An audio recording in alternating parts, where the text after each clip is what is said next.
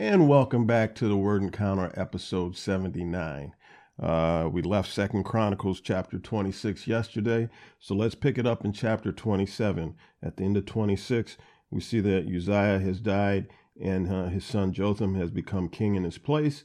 And he was twenty-five years old when he became king, and he reigned for sixteen years in Jerusalem. The word says he did what was right in the Lord's sight, just as his father Uzziah uh, had done. It says uh, in verse three, um, Jotham uh, built up the upper gate of the Lord's temple. He waged war against the king of the Ammonites. He overpowered the Ammonites. It says in verse six, so Jotham uh, strengthened his position because he did not waver in obeying the Lord his God. And essentially, that's all that's said about Jotham in Kings or here in Chronicles. In verse eight, it says he was twenty-five years old when he became king. He reigned sixteen years in Jerusalem. Jotham rested with his fathers and was buried in the city of David. His son Ahaz became king in his place. Chapter twenty-eight and verse one, it says Ahaz. Now we know very well, if you've been following in the episodes, how evil Ahaz was. So again, we'll just try to highlight uh, what was not covered in Kings. And it says, uh, verse one, Ahaz was twenty-five or was twenty years old when he became king, and he reigned sixteen years in Jerusalem. He did not do what was right in the Lord's sight like his ancestor David, for he walked in the ways of the kings of Israel. And we know that the kings of Israel had a pattern of being evil um, because they defected from the Lord. And so it says, um, Ahaz was also handed over to the king of Israel, who struck down, who struck him down with great force. Uh, Pekah, son of Remaliah, killed one hundred twenty thousand in Judah in one day, all brave men, because they had abandoned the Lord God of their ancestors. And so we have some details here that weren't covered in Kings when um, when Pekah of Israel and Ahaz uh, went to war. And we see that it was pretty devastating uh, as far as Judah was concerned, and that one hundred twenty thousand uh, Judahites, uh, all brave men, were killed.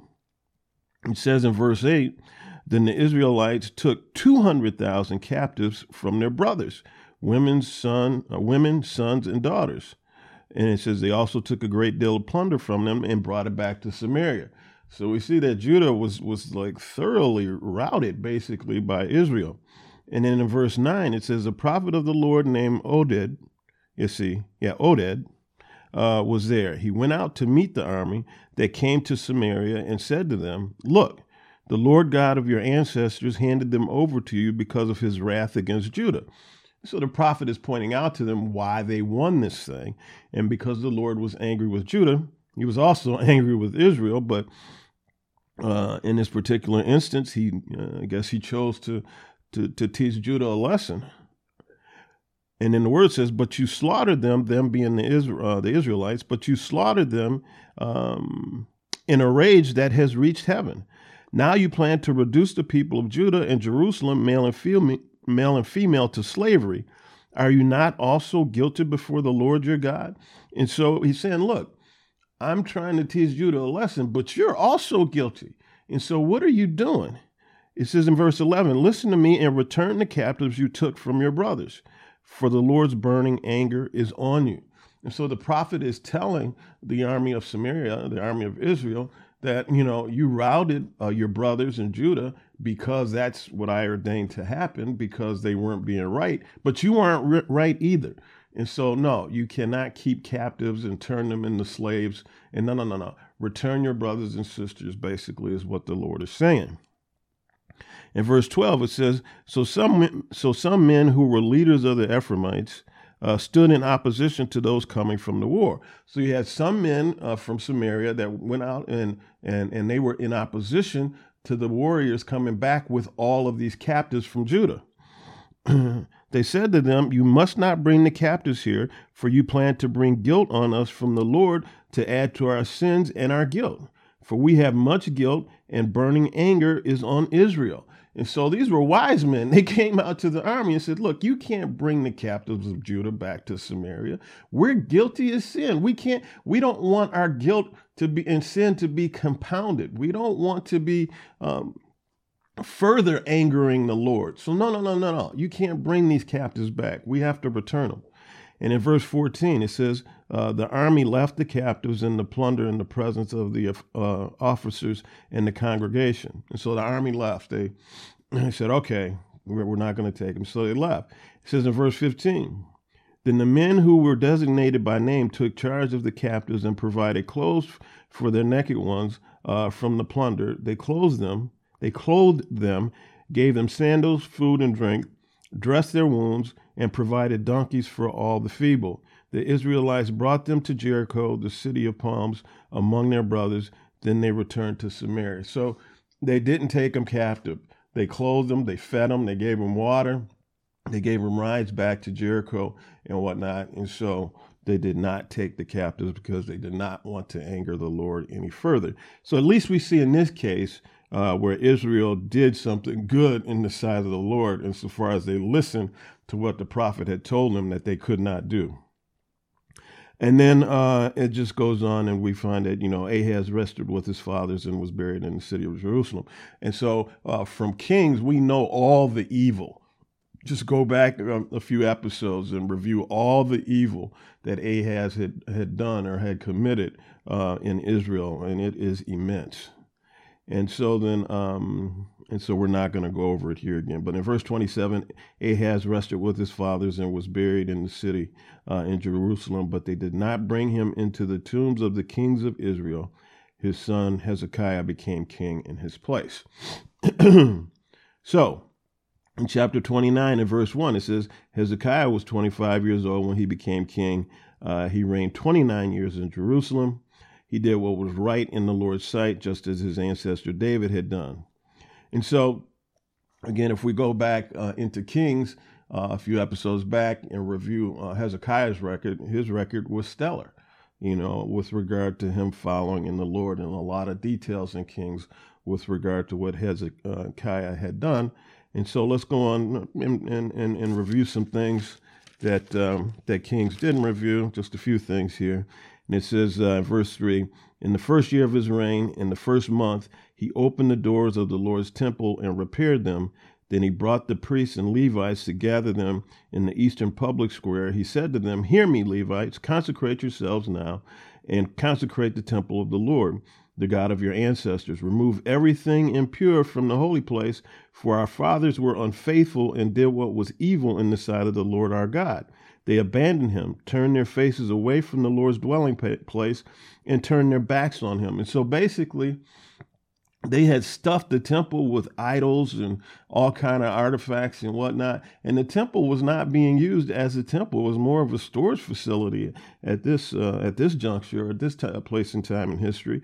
And so Hezekiah is out to restore you know, worship and restore um, um, um, uh, sacrifice and, and offerings and whatnot to the temple and uh, or, or in front of the temple, or use, I should say, use the temple as it was intended to use with regard to honoring the Lord, because that is not what had taken place over the previous years.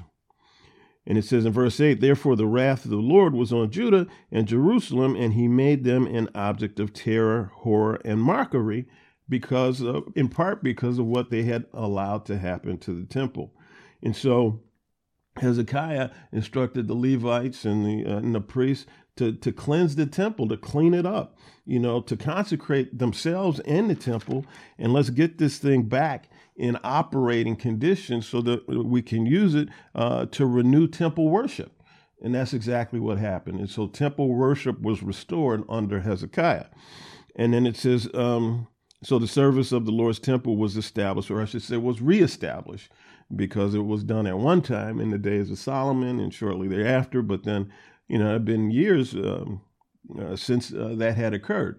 And not only um, temple worship, but also the Passover, the Passover wasn't celebrated in the way the Lord had intended it to be. They had, for, remember now, we're a hundred years, hundreds of years down the line, um, from when Moses came out of Egypt, when the Passover was established and whatnot. And so it says in chapter thirty, verse one, uh, then Hezekiah sent word throughout all Israel and Judah. Um, and he also wrote letters to Ephraim and Manasseh to come to the Lord's temple in Jerusalem to observe Passover of the Lord, the God of Israel. And so, so here we see that not only in Judah, but he's sending word throughout Israel as well, because he has recognized that we have veered so far from what we were instructed to do. We need to come back to where we were so that we can reestablish our covenant with the Lord, because we're way out of bounds here. And it, so it says in verse six, uh, so the couriers went throughout Israel and Judah with letters from the hand of um, hand of the king and his officials, and according to the king's command, saying, Israelites, return to the Lord, the God of Abraham, Isaac, and uh, Israel, so that he may return to those of you who remain, who have escaped the grasp of the kings of Assyria. And so remember, you know, the Assyrians had been assaulting particularly uh, the northern kingdom and Israel, and, and, and kept assaulting them. And and uh, I think at this juncture, at this juncture, they may have been exiled to Assyria, I believe. And uh, and so, but there were some remnants still there. And so he's saying, he's he's saying, come on, let's let's come back, let's come back home essentially, and do what we were commanded to do. And it says in verse seven, don't be like your fathers, for your brothers who were, uh, don't be like your fathers. and your brothers who were unfaithful to the Lord, uh, the God of their ancestors, so that he made them an object of horror, as you yourselves see. So, so you yourself have seen, have witnessed the horror that has fallen on our people, and that has because uh, that has been because we have turned our back on the Lord. And so Hezekiah, Hezekiah is pleading the case. Look, you know, the Passover is part of reestablishing our covenant with the Lord so that he can stop looking on us with disdain, and we can stop experiencing this, this horror and, and mockery in the land. And so in verse ten, it goes on, it says, the, cour- the couriers traveled from city to city in the land of Ephraim and Manasseh as far as Zebulun, uh, but the inhabitants laughed at them and mocked them. And so they're going out spreading the word. Look, come back, you know, to Jerusalem. Let's reestablish the Passover and this, that, and the other.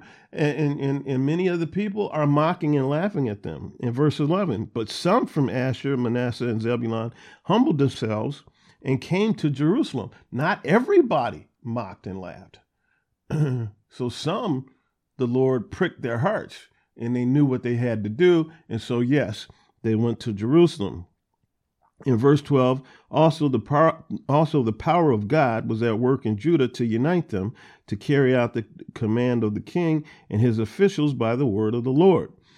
And so, you know, God is is is is watching over all that Hezekiah is doing, and he is giving it the stamp of approval.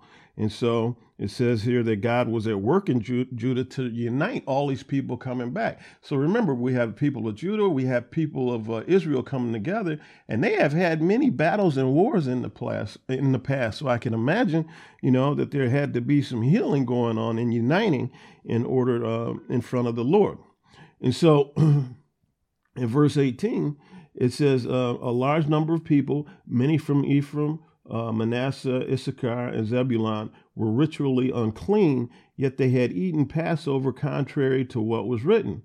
But Hezekiah had interceded for them, saying, may the good Lord provide atonement on behalf of whoever eats his, um, his whole heart, or whoever sets his whole heart on seeking God, the Lord God of his ancestors, even though not according to the purification rules of the sanctuary.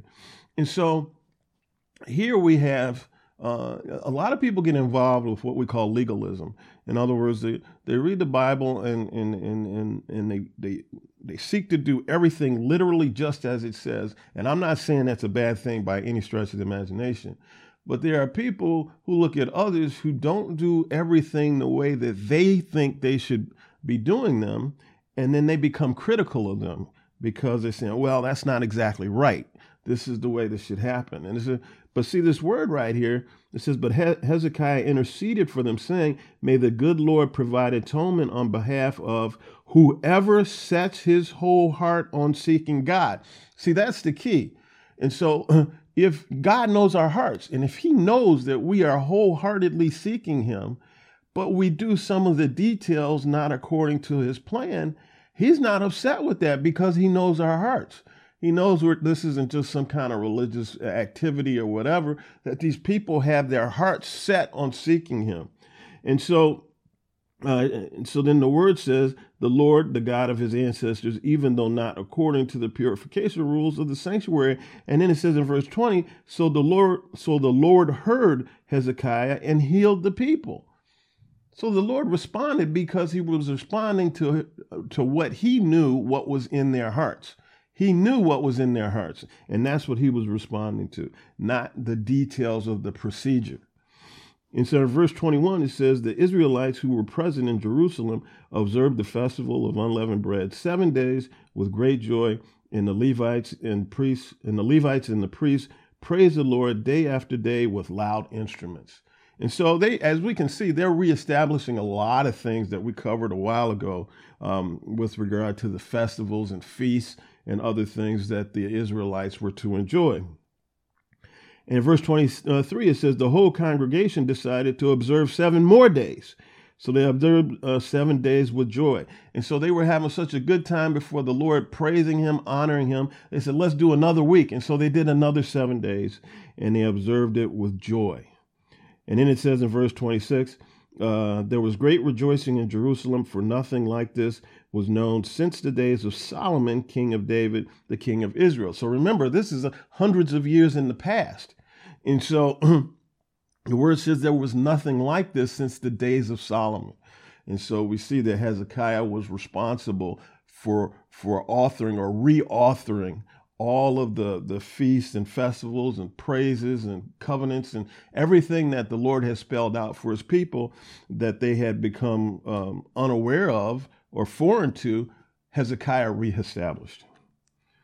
And so um, in chapter thirty-one and verse one, it says, uh, when all was completed, all Israel who had attended uh, went out to the cities of Judah and broke up the sacred pillars, chopped down their Asherah poles, and tore down the high places and altars throughout Judah and Benjamin, as well as Ephraim and Manasseh. Then all the Israelites returned to their cities, each to his own possession. So they were so high off of the things of the Lord, praising him and whatnot, they left the festivals and they destroyed all of the idol worship symbols and items. And so, because they were full of God. And so then uh, we move on to chapter thirty-one, and then uh, we covered this in detail with regard to um, uh, Hezekiah's dealing with uh, King uh, Sennacherib and his invasion and what had happened, what had taken place. And so go back and review that, because this is kind of a review uh, in chapter thirty-two of what we've already covered in Second Kings. And then... Um, Now, one, one thing that was said here that, that I found interesting uh, that was not said in Kings, and it it it it, it kind of comes out of the blue because there's no elaboration on it. And so we're in chapter thirty-two, uh, verse thirty-one. It says, when the Babylonian uh, ambassadors were sent uh, to him, to Hezekiah, to inquire about the miraculous sign that happened in the land, it said, God left him to test him and discover what was in his heart. Hmm. That that's very interesting. So remember um, uh, that the king of Babylon sent some of his emissaries uh, to Hezekiah, and Hezekiah opened up, you know, all of the, the the palace and the temple so that they could see all of the uh, all of the jewels and gold and silver or whatever um, that was in the coffers of of of, of Judah. And then uh, I believe it was the prophet Isaiah uh, questioned him. He says, well, what did you show them? Why did you do this? So maybe that is the, the pride that this word is speaking about. Um, uh, and the Lord wanted to see what was in his heart. And so maybe out of pride, you know, Hezekiah was saying, look, this is all we have. You know, aren't, aren't we great? Aren't we uh, tremendous? Maybe that's what this verse is referring to. I don't know. But anyway, we find in verse thirty-three that Hezekiah rested with his fathers and was buried. Um, and then uh, it says Manasseh became the king in his place. And so with that, we will pick up with chapter thirty-three tomorrow. Everybody have a blessed and wonderful day. Bye-bye.